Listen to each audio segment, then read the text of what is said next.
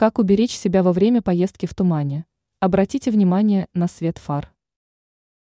В условиях тумана лучше вообще не пользоваться автомобилем, а потратить чуть больше времени на поездку на общественном транспорте.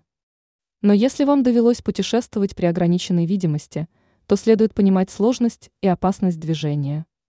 Сотрудники ДПС уже много раз озвучивали основные правила поведения на дороге.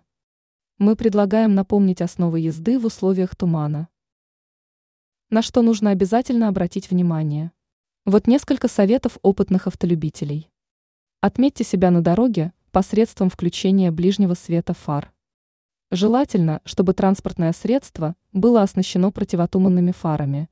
Их важно правильно отрегулировать. Уменьшите скорость до уровня, при котором вы сможете среагировать на двигающуюся угрозу.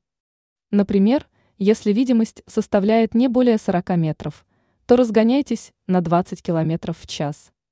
Старайтесь ехать спокойно, не пытаясь обгонять другие машины.